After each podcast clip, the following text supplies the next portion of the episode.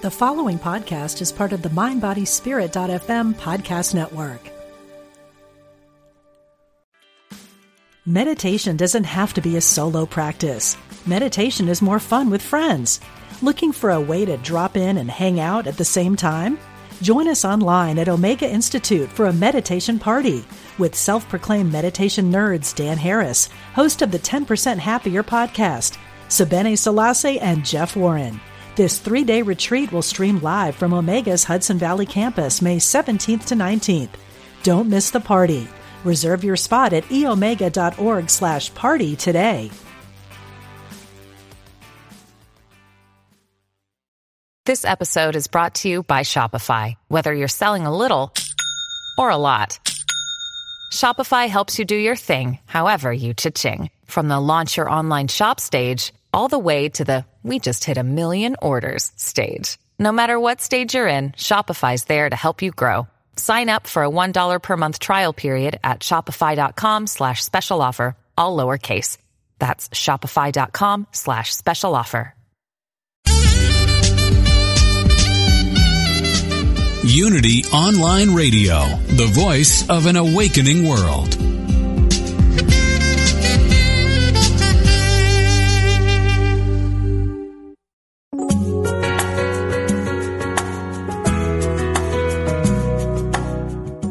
Welcome to Spirit of Recovery, where spirituality and recovery meet with Reverend Anna Schaus, PhD. Now, here's your host, Reverend Anna Schaus. Welcome to the Spirit of Recovery, the place where spirituality and recovery meet, where we support your spiritual growth and recovery. My name is Anna Schaus, and I'm your host. Thank you for joining us today. I'm very glad that you're listening with us. Again, we've got another great program for you. I want to thank you for liking the Spirit of Recovery page on Facebook. That's great to get your likes. And also thank you for posting on the Spirit of Recovery wall on Facebook. And thanks for emailing me and letting me know how it's going for you in your spirituality and recovery walk. It's good to know that um, how you're doing, and it's great to know that what we're doing here on Spirit of Recovery is making a difference for you. So thanks for letting us know. It's um, great to hear that what we're doing here is making a difference for you in your life, in your recovery, and um, in your spirituality, and that the guests that we're bringing are touching your heart. Every week we talk about topics that are important to the recovery community with guests who are down to earth, knowledgeable, and innovative. My guests are always people who are either in recovery themselves and or who work with or write for or, or teach people uh, in the recovery process, and we define recovery broadly. And um, the guests are always people that are grounded, that are bringing you practical information that you can use, and lively discussions that get you thinking. You can listen to Spirit of Recovery in a variety of ways. Of course, you can listen live.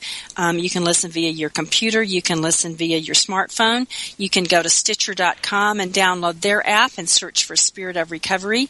And you also can listen on demand. We've got several years worth of great archived programs. Just go to unityonlineradio.org slash program slash spirit of recovery and you'll just have, find lots and lots of great programs to listen to.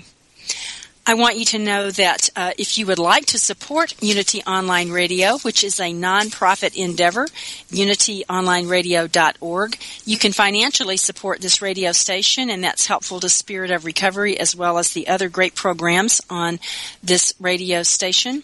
And you can do that by texting to texting Unity Radio to 72727 from your smartphone, and you can make either a one time or a recurring financial contribution if you would like to do that.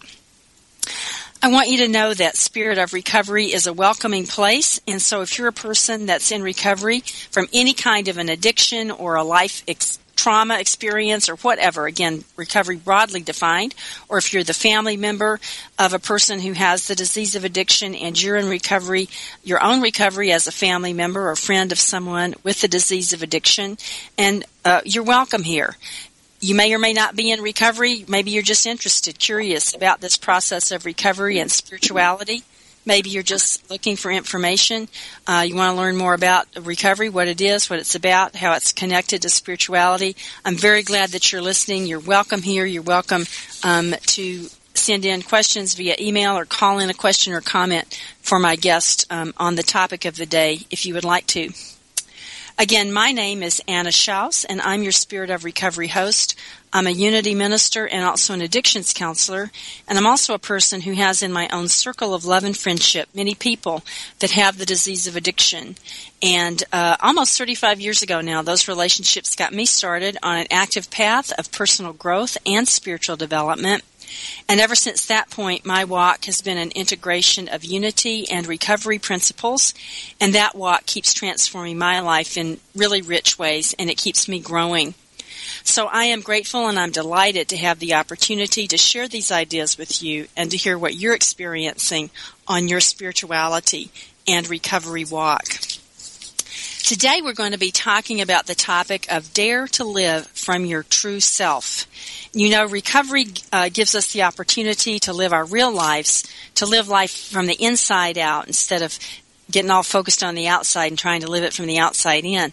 And in recovery, there's a lot to learn, and uh, there's also a lot to unlearn as we grow into and become our true selves. And the more that we do that, we discover that life is filled with joy and meaning and it's it's just wonderful. We discover this whole other world. It's like walking in into another world.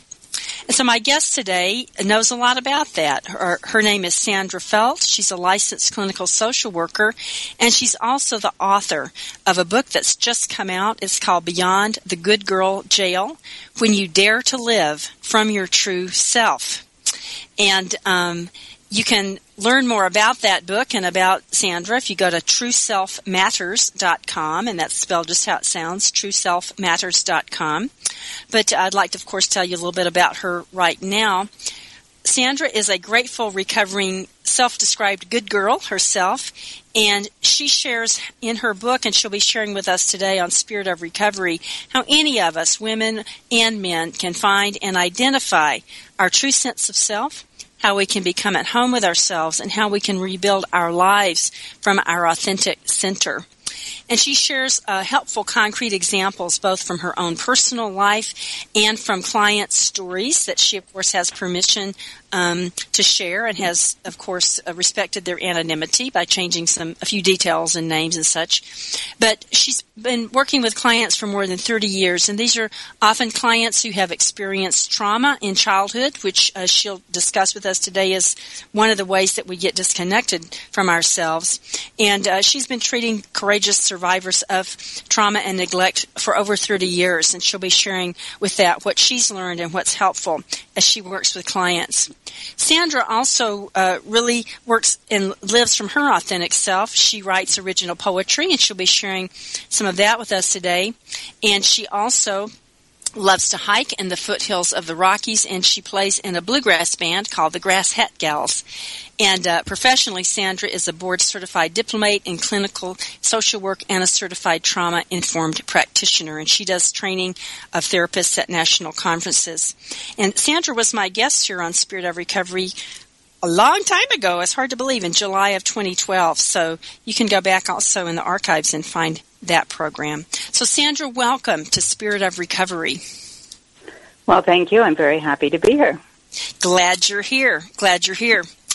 And thanks for writing the book. I know in 2012 when we talked, this book was uh, you were a work in progress, and um, I'm just delighted. I was great grateful to get your notice uh, back a while ago that the book had been published, and, and it's it's a wonderful book. It's just chock full of really good information and compassion and love and and uh, practical practical ideas. That I want to start well, thank off. you. By, I hope so. You are. It is. It, it is. it's really. It's good. It's good. I want to start off and ask you about this quote. Is in the, uh, the very beginning of your book. It's the quote by Oscar Wilde and it says, To live is the rarest thing in the world. Most people exist. That is all. Why'd you pick that? What does it mean? isn't, that powerful? Yes, it is. I, I think it's so true. My observations of the world is that most people seem content, maybe not happy, but content with just mediocrity and kind of getting through the to-do list for the day and um, don't ask a lot of questions. They just kind of plow along. And that's kind of what I call the good girl jail. You know, it's um, it's just a it becomes a just a relentless straitjacket. You know, the dungeon of mere existence. I like to call it mm-hmm. when there's so much more, so so much more. I think anybody in recovery knows that. Um, when we're not in recovery, we don't know that, and we have to learn it.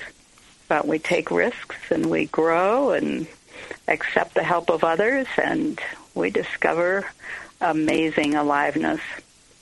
Right. And you know, you tell in in your book, Sandra, that uh, and uh, as I said in the introduction, you are a self-described recovering good girl. What yes. is that? How did you first start to understand that? When did you start to get out of the good girl jail? Well, the way I like to describe um, a good part of my childhood was trying very hard to be a good girl. And I think most women do that. You know, we, we try to please people, we try to make people happy, we try to meet their needs, we we try to like everybody, you know, we learn to stand in line, we learn to keep our mouths shut, all of those things. And I lived that way. Absolutely, I lived that way. I was a very good, good girl, so to mm-hmm. speak. And then I had this experience that I have never forgotten. At the time, I was about 30, and I had been staying home with my two preschool children, and I was married at the time. And we had this small get together socially with some friends. And we've been talking all the usual things. You know, we've been talking about the weather and we've been talking about what has been happening and about our kids and what trips we had planned, all those usual things that people tend to talk about. And my friend then asked me what I called the magical question. It stopped me in my tracks. And it sounds very simple, but I had no answer for it at the time. She turned to me and she said, Sandra, uh, what have you been doing lately? And I couldn't answer that question all I could hear inside was, oh, nothing. I've just been taking care of the kids. And I couldn't come up with an answer, but that question never went away. That's what I call an awakening moment, something that really gets your attention and kind of stops you in your tracks. Or sometimes we just freeze in that moment. And that was one of those awakening moments. And I kept thinking about it. Is this all there is? You know, it seemed like this was my job to take care of my kids and my husband and the house. And I didn't have any problem with that up until that moment. But that moment asked me, is this all there is? Is there something more? Mm-hmm. Maybe there's something I don't know yet. It got me curious. It got my attention. And from that moment on, I started paying more attention to what was going on inside of me and not just from the expectations of everybody else. It changed my life. It was a turning point. Mm-hmm. So now I know that lots of people have awakening moments and just things that get their attention and get them curious and actually change the direction of their life from this um, this jail. I came to call it the good girl jail, kind of an affectionate term for me, but it it says it well. Um, I think the characteristics, primary characteristics, are feeling empty, exhausted, discouraged, and alone. Empty, exhausted, discouraged, and alone. Mm-hmm. And so many people feel empty. I hear it all the time. Mm-hmm. They'll describe it like a hole in their gut, or they don't know what life is all about. There's no me left. That's what came to me that day. There's just no me left to give to anybody anymore. Mm-hmm. Um, there are different words for it and different descriptions, but there's always that exhaustion and emptiness that people feel. And that question, is there more to life? There's something here I haven't caught on to yet. Mm-hmm. You know, when you're talking about that, well, what what what strikes me is a a couple things is that one what you're saying is that sometimes people who do have the disease of addiction to a substance or a behavior process that kind of a sense at some level or maybe some kind of external consequence maybe kind of awakens that or propels them into that is this all there is experience? Or for family members or friends of those with the disease of addiction kind of what you're describing can happen. It's like somehow I've I've given my life over to somebody else's disease you know enabling it so I can see that as a turning point. But also when people, once even people are, are in recovery, maybe in a good recovery process already, um, they are clean and sober, they're working a program, uh, their family members or friends working a, a program for family members or friends, and yet there are layers and layers. I think that you can still feel that. I think I, in even in the midst of recovery. What do you think about that? Well, absolutely. It's it's a growth process and there's no end to how far we can grow. Um, and it's it's a long, lifelong, really, process of claiming what fits us and let go of what does not fit us. Mm-hmm. So, addiction, in the end, does not fit us. It's not our real self. It's um, it's a numbing pattern. It's something that takes us away from our true self. And needless to say, our true self can be a little scary, especially in the beginning when we don't understand it. who's ever heard anybody talk about their true self as if it's a good thing? You know, it's we don't hear that. We just don't hear it. If anything, we say, "Shut your mouth." You know, you don't need to do that. Shape up. So we learn not to listen to it, not to pay attention to it but it can help us through addiction recovery. Absolutely. I think that's kind of the underbelly of all healing, whether it's from addiction or grief or trauma, depression, anything. It's like we're we're making that shift back home. It's a shift in the paradigm shift really from our central point of view being focusing on the meeting the needs of other people, and not making them mad to bringing that point back home inside of us. Um, listening inside. What do I need? Doesn't make us selfish. It helps us to be grounded and centered in ourselves so that we can help to meet the needs of other people and care about other people and love other people. But there's something inside to listen to and it's a learning process to do that. And it's definitely part of healing from addiction and trauma. Absolutely. I think it's the essence of it, really. In your book, you talk about some of the different ways that people describe the true self. It's a wonderful list there. Um, mm-hmm. Share with us either some of the things that, that you've got there um, or just your own understanding some more of what what is the true self? What what is that when somebody's trying to distinguish that from the numbing process? That can even be tricky, I think. Like what what's what? What's numb? What's me? I don't know. You know.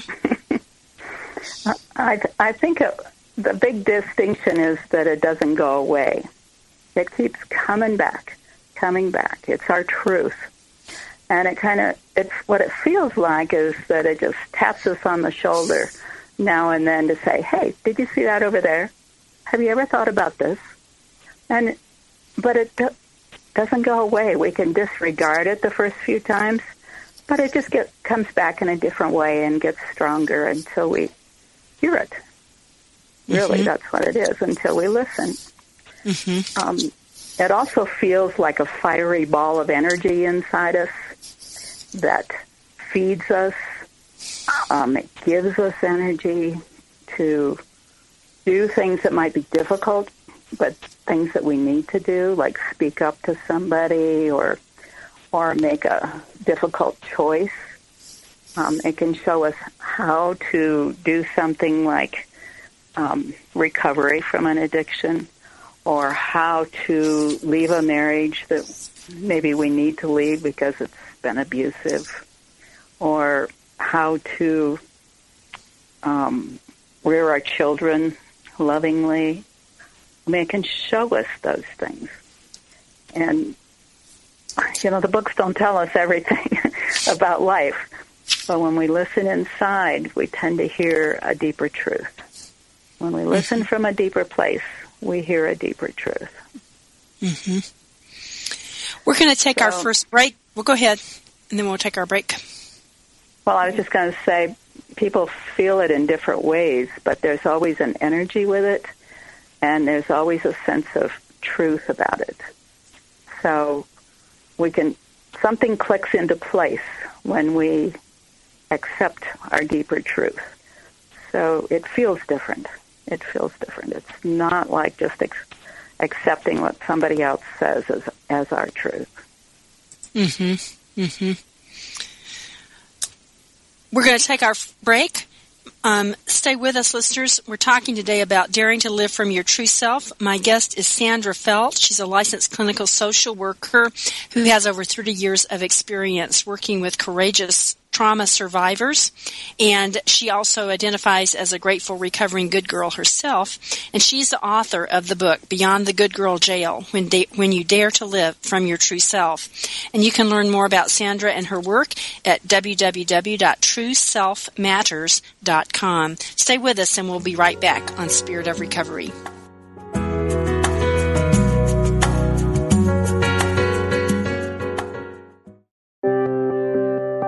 Wouldn't you like to share the programs that inspire you most with audiences around the world? That's easier than ever with mobile giving. Just text Unity Radio to 72727 and help us continue offering spiritual programs that change lives.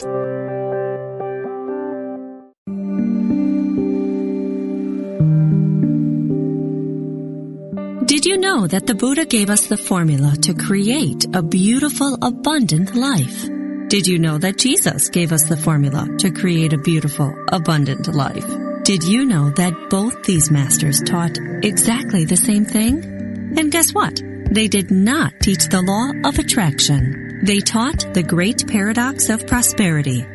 You can have anything you want. Why, you can have things you don't even know you want, but not by wanting them. Instead, put your attention on the vibrant presence of the divine within.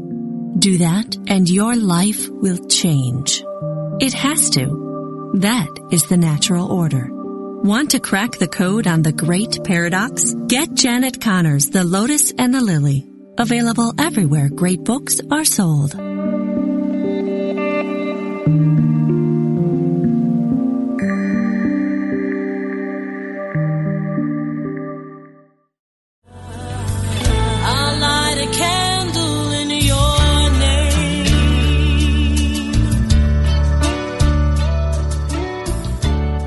Like life, grief is a journey, not a destination. Whether it is loss of life, relationship, security, or simply the process of change, have you given yourself permission to begin your journey of grief? Have you yielded to the gift of grace? Join Reverend Chaz Wesley every Thursday at 5 p.m. Central on a virtual navigation from grief to grace and explore new horizons of empowerment, significance, and support. Only on Unity Online Radio, the voice of an awakening world.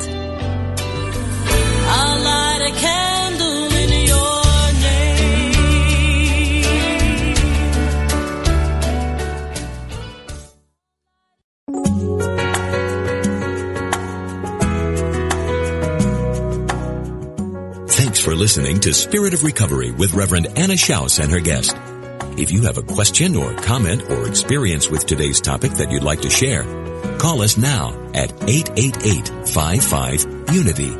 That's 888-558-6489. Call now or email us at Spirit of Recovery at unityonlineradio.org. Now, back to the program. Welcome back to Spirit of Recovery. If you're just joining us, my name is Anna Schaus and I'm your host. And our topic today is Dare to Live from Your True Self. And we're talking about the book that my guest, author Sandra Felt, has just uh, gotten published. It just got published uh, last month, and it's called Beyond the Good Girl Jail When You Dare to Live from Your True Self. And Sandra is sharing with us uh, really good information about the self, about how important it is to listen to, to nourish, and to value our authentic self, and um, how to how that really enhances our lives and and makes us full and allows us to have lots to uh, enjoy in our own lives and to share with other people. And you can learn more about Sandra's work at trueselfmatters.com. Before I get back to my conversation with her, I'd like to invite you to join me in a moment of meditation, a brief moment called the Serenity Minute. So I invite you to relax, to allow that peaceful presence of your higher power to become uh, open and obvious to you to allow yourself to relax from the crown of your head all the way through your body temple. To allow your mind and heart to open and share with me this constructive idea. I allow my mind and heart to open and I hear the voice of my inner self. I allow my mind and heart to open, and I hear the voice of my inner self. And now we take a moment in the quiet.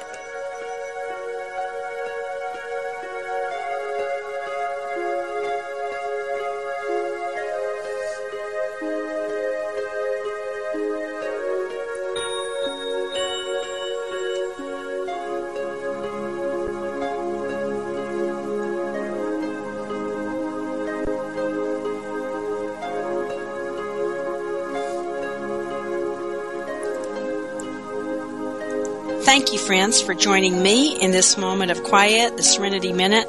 And I trust and hope that it was an opportunity for you to allow your mind and heart to open and take a moment to hear that beautiful voice inside you that is yourself.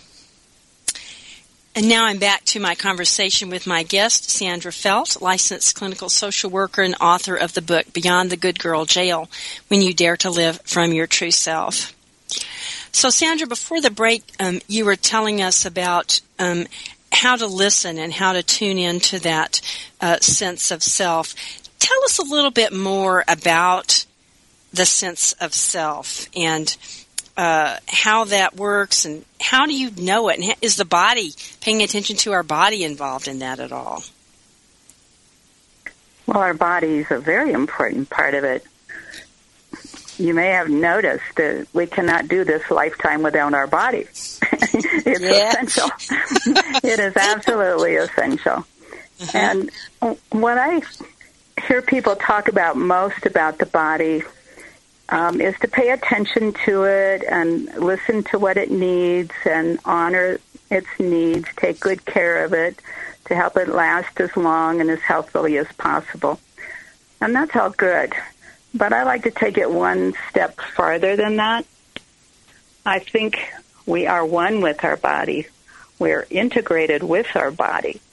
And learning to form a partnership with our body is is one of the three basic ways in the book that I talk about learning to recognize um, our our true self. The first one is to honor our need for safety. There is no question about that. We don't get very far without being able to take action in the direction of of meeting our need for safety. And the third one is is listening to our feelings and experiencing them, um, learning to release them in in healthy, effective ways.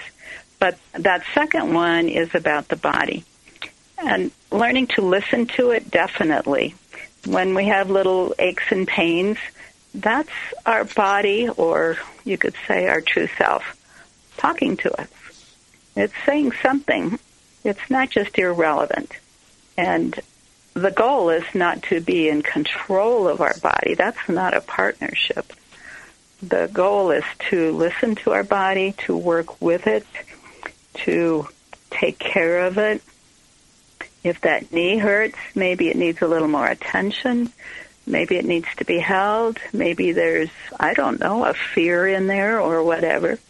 But to be gentle with it and cooperative with it in partnership is what I like to say.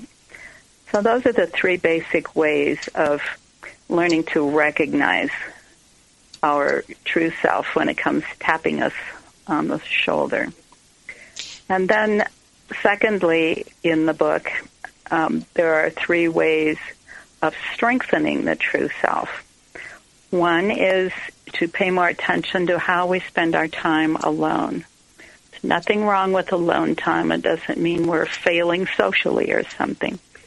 Everyone has time alone, but we can choose our influences on on ourselves during that time, and we can make choices about how we spend our alone time. We can use that time to listen inside and honor our true self. And sometimes it's as simple as, well, I don't feel like cleaning the garage today. I know I had planned that. But we wait a day or two or next weekend or something and then we feel like doing it. That's an example of honoring um, our true self in a way that helps to strengthen it. And then the second way to strengthen our true self is to honor our choices, which is similar to what I, I just said about the garage cleaning. But we make choices all the time, and we have many, many more choices than any of us think that we do. And when we honor those choices and tune in to not just what do I need to do today, but how do I need to do it? When do I need to do it? All those things are choices. Millions of choices, I like to say. Millions of choices, many more than we think we have. And we can teach our children that as well. We can help them see that they have more choices as a way to strengthen their their true self. Mm-hmm. And then the third way to strengthen the true self is to examine carefully our core beliefs. Core beliefs are some are the conclusions that we came to very early in life about ourselves, about the world, how the world works, about other people, and there are all kinds of them. And it's not easy to become aware of our core beliefs because they feel like truth to us. But as we as we continue to grow and listen to our true self and go toward it, honor it, uh, we become more aware of what those core beliefs are. Sometimes when we get to them, it's like, well, that's not true. That's our adult brain talking. my adult brain says, well, this is not true. But my little girl side of me knew that was true, and I've lived by that for years and years and years. Could you and give us I an example? It's not true. Could give us an example of, of a core belief that isn't really true, and we have to re-examine? I can give you a good one about myself. All right. I I was um, molested by my grandfather as a young child. And as all young children do, they come to their own conclusions about why something like that happens. And they don't usually go to parents or someone and say, "Why did that happen to me?" You know, they in their aloneness, they come to their own conclusions. The conclusions I came to about why that was happening to me are these. One, I let him love me. Two, I played too much. And three, I had pretty naturally curly hair. Mm. So, as an adult, none of those fit. I got molested because he picked me. Mm-hmm. It's as simple as that in an adult world. So then I could look at these and say, hmm, as a little girl, I kept people from loving me because I didn't want that to happen again. I kept them at a distance. I didn't play because that was dangerous to play. Got very serious.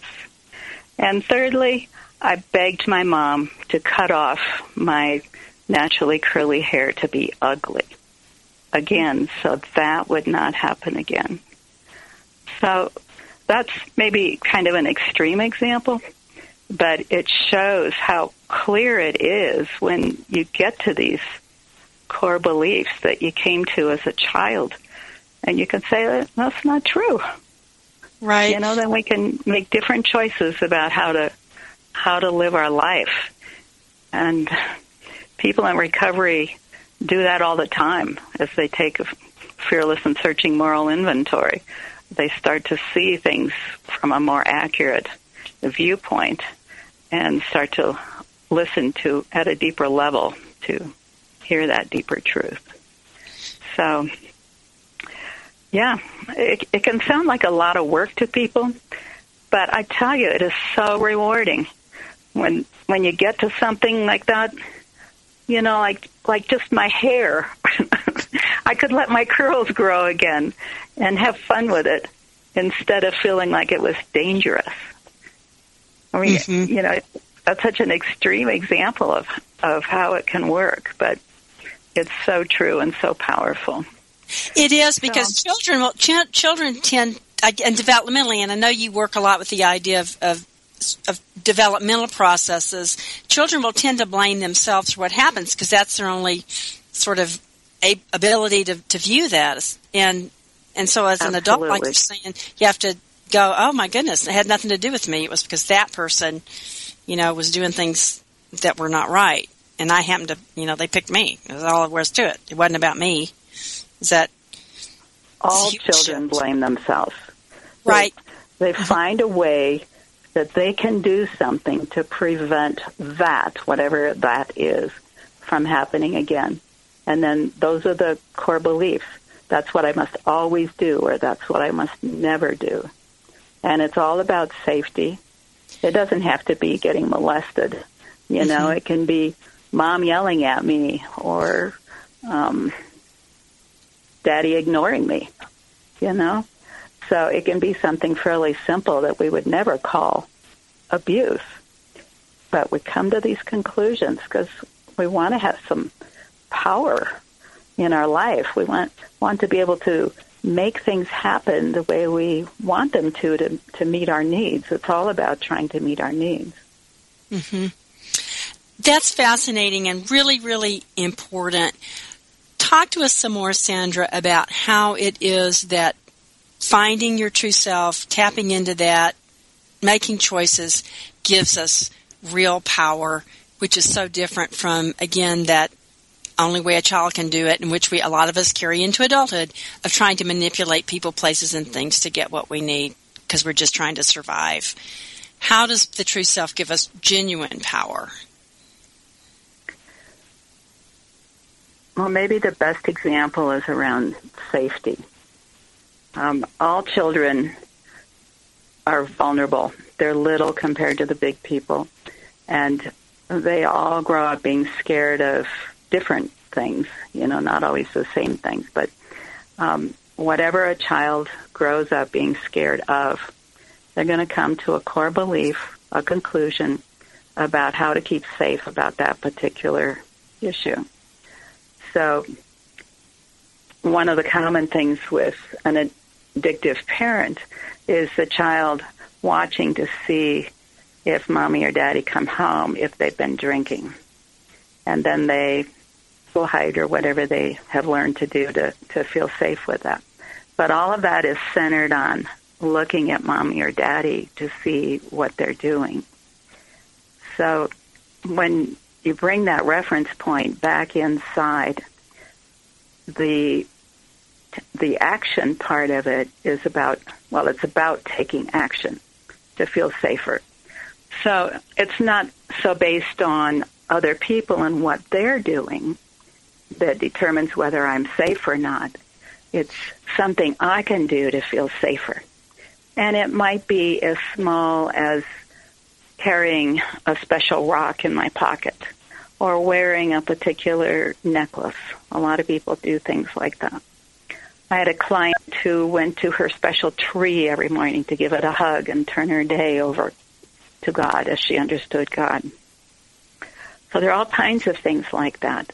Um, it's it's like young children will have their blankie or their bunny or whatever they have that they they kind of cling to. I call it the teddy bear phenomenon. It helps children feel safe. And as adults, we do the same thing. But when we're taking action to help ourselves feel safe, that is much more powerful than being on guard all the time to see if anybody's mad at me or to see if anybody's been drinking or whatever the thing might be that we're looking for. Mm-hmm. So it feels much more powerful. It, we feel many more choices. We can take action when we need to. We can say no when we need to, or yes when we need to for that matter. So it feels good, and that's what makes it all possible because it reinforces us as we grow.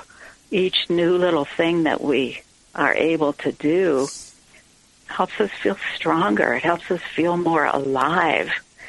Um, it helps us feel more loving and ultimately more creative and more expressive. Mm-hmm. So it feels good. You have a poem that speaks to that, and you write uh, poetry, and you've got several of your poems in your book, and they're uh, beautiful, and they really do express your thoughts. And would you share this one with us? It's "What If." This is in your book, and it really speaks to what you're just talking about. I'd love to. Thank you. Mm-hmm. What if? What if there really is a me inside, a self who is all me and mine? a unique set of quirks and qualities to claim and develop, to live from and through and be. What if I already have the right and enough room to be who I am? What if I'm already here, capable of living my own life? What if I'm actually meant to be this me I already am, my piece of the universal puzzle?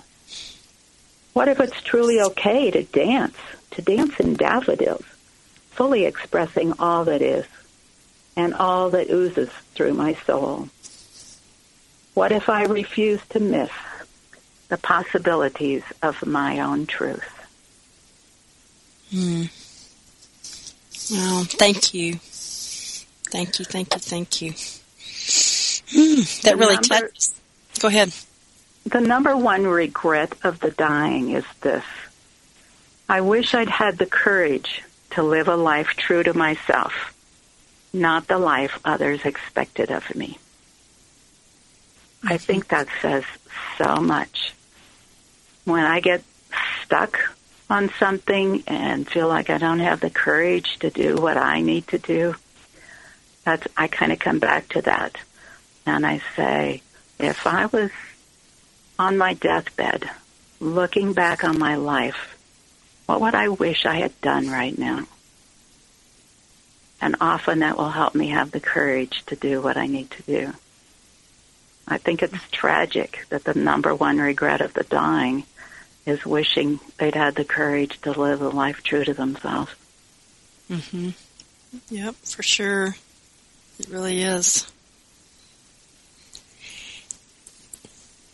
If a person wants to start uh, in a deeper way thinking about these ideas, Sandra, and what you're talking about, um, and and kind of having a way to get in touch with, uh, are they are they?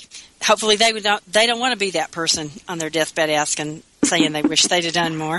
And I know right. you have on your on your website, you've got uh, a download that can be a starting point for people or you know, we're all in different places. Wherever we are, we can always kind of start in a new place. But tell us about that. You've got a, a download that people can use. Tell us about that.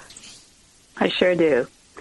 Um, on my website, there are several thing handouts that can be downloaded for people to use. But the one you're talking about is a, a checklist called How Undernourished is Your True Self. And it goes through a number of questions, and you rate each one one to four, depending how true it is for you at the particular time you're doing it.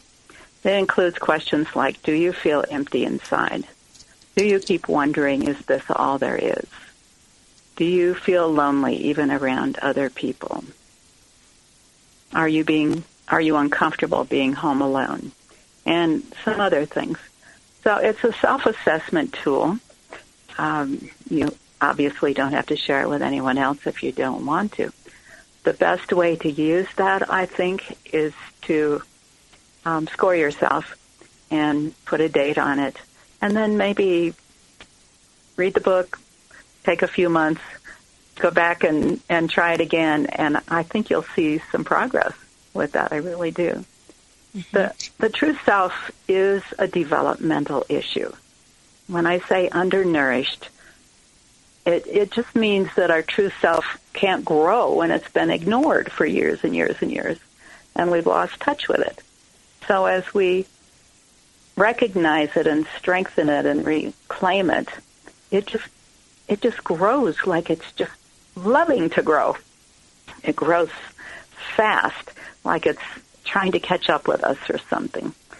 So it's definitely a, a nourishment, a developmental kind of issue, and you know, a natural, normal part of us. It, it's our our home base, and I I just like that image of coming back to our anchor, our home base, over mm-hmm. and over and over again.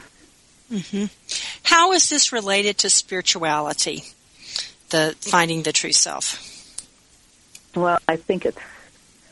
I think it's basically the essence of it. Um, you know, people have all kinds of different spiritual experiences, particularly how they experience a higher power. And I have no qualms with that. But the, I think one of the ways we experience our spirituality and receive guidance from it um, is through our true self, or what I call our true self. I just chose not to use either religious um, terms or heart terms because I just think true self is a much more neutral term Mm-hmm. And people don't, my clients don't seem to react to it as strongly. They seem more accepting of it, regardless of where they are with church and religion. So mm-hmm. I prefer that term. But there are a lot of different terms for the the true self, and obviously people can use the terms that best fit for them. Right. Yeah, I know.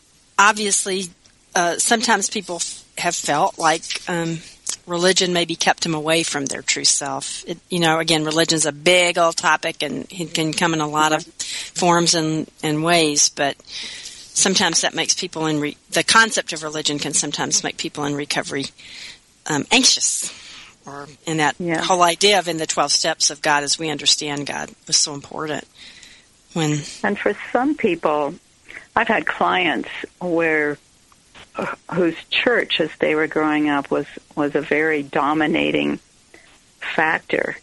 And if you think about how do we leave our true self in the first place, it comes from somewhere, uh, whether it's parents or school or society or church or whatever, whatever those dominant factors are that are telling us to ignore our true self and keep our focus out there, to do things right to please other people, to meet the needs of other people. It can be church. I'm not saying that it is church or that it has to be church. Certainly it doesn't. But it comes from somewhere. Mhm. Mhm. So it's like really uh, doing a reevaluation and uh, of of what is me, what is not me. And in your book, you you talk about that, letting go of what is not me. How do you how do you do that? That can be a challenge. Uh-huh. First, we have to recognize something doesn't fit us, whatever that thing is. It might be a habit, it might be an addiction, it might be a person, you know, it, it might be a home. It can be all kinds of things. Um, and then letting go is a process. A lot of people think, oh, I have to let go of this. So, okay, I'll just throw it away. And they kind of go from one extreme to the other, but then they don't feel the letting go of it, the loss of it. And I, I like people to take a little more time with that and first claim it, no matter what it is. Let let's say it's um, it's a bad habit. Um, maybe I eat ice cream every day, way too much ice cream. So let's say we've got a bad habit. First, we have to claim it. You know that it is my habit. Um, it's not good for me. I don't think when I look at it more closely that it fits me, at least at this point in my life. Maybe it used to, but not anymore. So then we can begin to say, okay, how can I let go of this? What will it take? Sometimes we need to thank it. You know, I mean, I know it sounds silly to thank ice cream, but um, if we take a character defect like judgment, that you know, character defects were adopted for protective reasons, uh, pr- probably before we even remember doing it. So it served a purpose, just like my uh, pushing people away so they couldn't love me. That served me for many years to feel safer. And then there came a point where that's not serving me anymore. I don't want to keep people away. I want to let in support. I want to let in love. And I want to be able to love other people back. Then we can begin to let go of it. And sometimes, like people do in program, we, we try it just for today. I'll let go of it and not push people away and see what happens. And that mm-hmm. can encourage us to keep doing it until we can let go for good. And I don't know. I my own personal thing is I let these things go to universal supply in the sky just in case some other little girl somewhere needs it someday and needs to feel safe in that same way that I did. Uh-huh. So letting go is a process. It's not it's more than a decision. And sometimes we feel a little grieving with it. Sometimes we honor it and thank it um, in different ways. But when something used to fit us and it no longer fits us, it's not part of our true self anymore. So we let it go. Mm-hmm. Good point. How and do- what happens when we claim what fits our true self and let go of what does not fit our true self is we come, we separate the wheat from the chaff, and we come to our true self and bring that point of reference back inside to live from there. And that's our integrity. And that's where our boundaries develop. So it all fits together and we end up feeling more loving, more creative, um, much more meaning in life. It's easier. It's a simpler way to live, really. Mm-hmm. Talk a little bit more about boundaries. What do you mean by that, and why do they matter? Well, they matter because most of us have had our boundaries invaded one time or another over the years, and we don't like it. It's not good for us, and it doesn't feel good. And boundaries are another developmental issue. As the true self strengthens, the boundaries are naturally there, and we grow so that we can feel them more and we don't have to work so hard to be on guard all the time to protect ourselves. As our boundaries are in place and they can deflect a lot of things pretty easily. So it sounds strange if, if you don't know your own boundaries and cannot feel them yet. They just haven't developed to that point. But that's what integrity is all about is we know our own true self and we let go of what does not fit. And boundaries are the place in between there. Mhm. So it's like where where we end and somebody else begins, or how is that? How yeah. would you say that? that would, yes, mm-hmm. absolutely, just like that. Mhm. Mhm.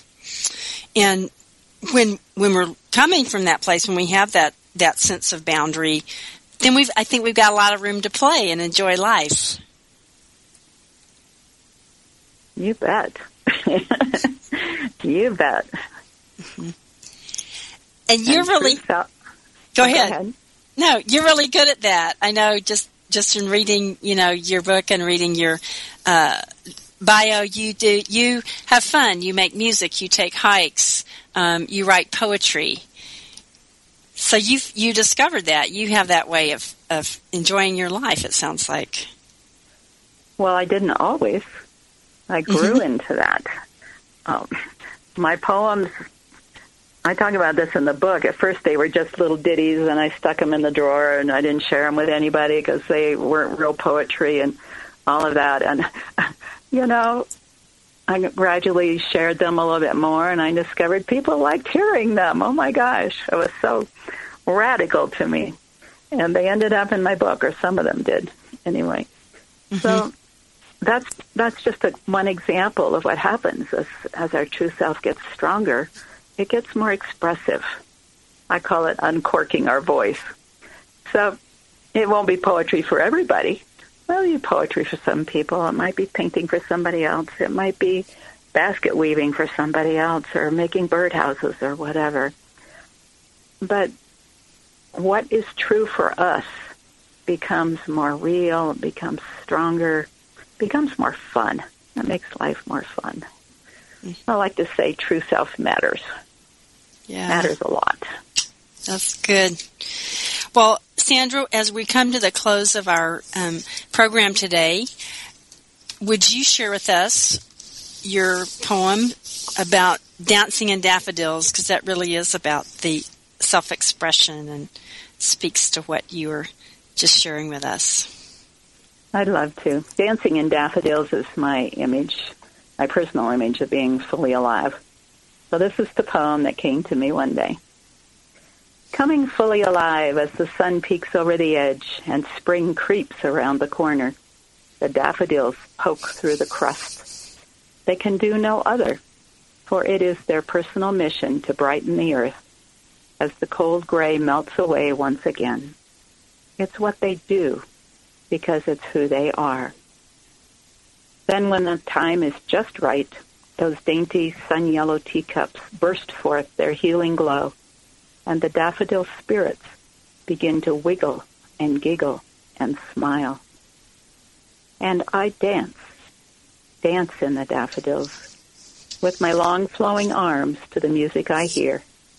It's what I do because it's who I am and I can do no other. Hmm. Thank you. That's beautiful. Thank you.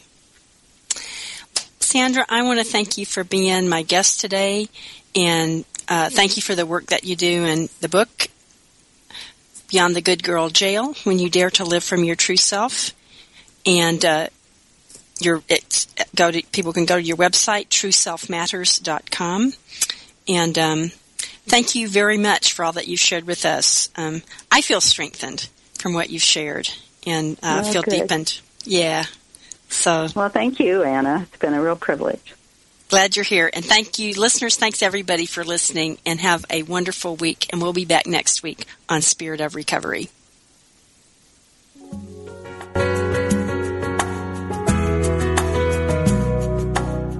Thank you for listening to Spirit of Recovery with Reverend Anna Schaus, PhD, and her guests.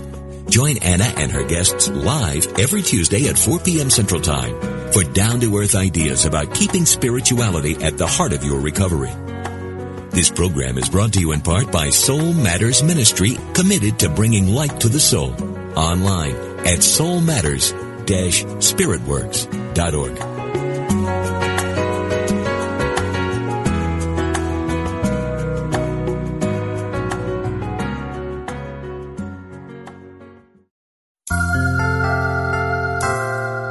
once two monks who slept late and missed their morning prayers. The very strict abbot ordered the monks to do penance for their lack of discipline. They had to walk all day with peas in their shoes. One monk moaned with every step he took. The other just smiled with a secret satisfaction. Finally, the one monk in agony asked, Brother, how is it that you can stand a walk on these dry, hard peas? The happy monk replied, I boiled my peas. We all have difficulties that seem to cause us great pain as we walk through life, but there is a way to deal with life's challenges. Changing your thoughts and actions can change the world around you. This message has been brought to you by the Association of Unity Churches International. To find a Unity Church near you, visit www.unity.org. If you're inspired by the teachings of Dr. Wayne Dyer, you will love the Change Your Thoughts, Change Your Life podcast with Nadia Dela Cruz. You are a spiritual being having a human experience. My name is Nadia Dela Cruz, and I started the Change Your Thoughts, Change Your Life podcast to explore spiritual topics like manifestation and meditation with guests who share their own stories of insight, awakening, and transformation. Listen now on the mindbodyspirit.fm podcast network or wherever you get your podcasts.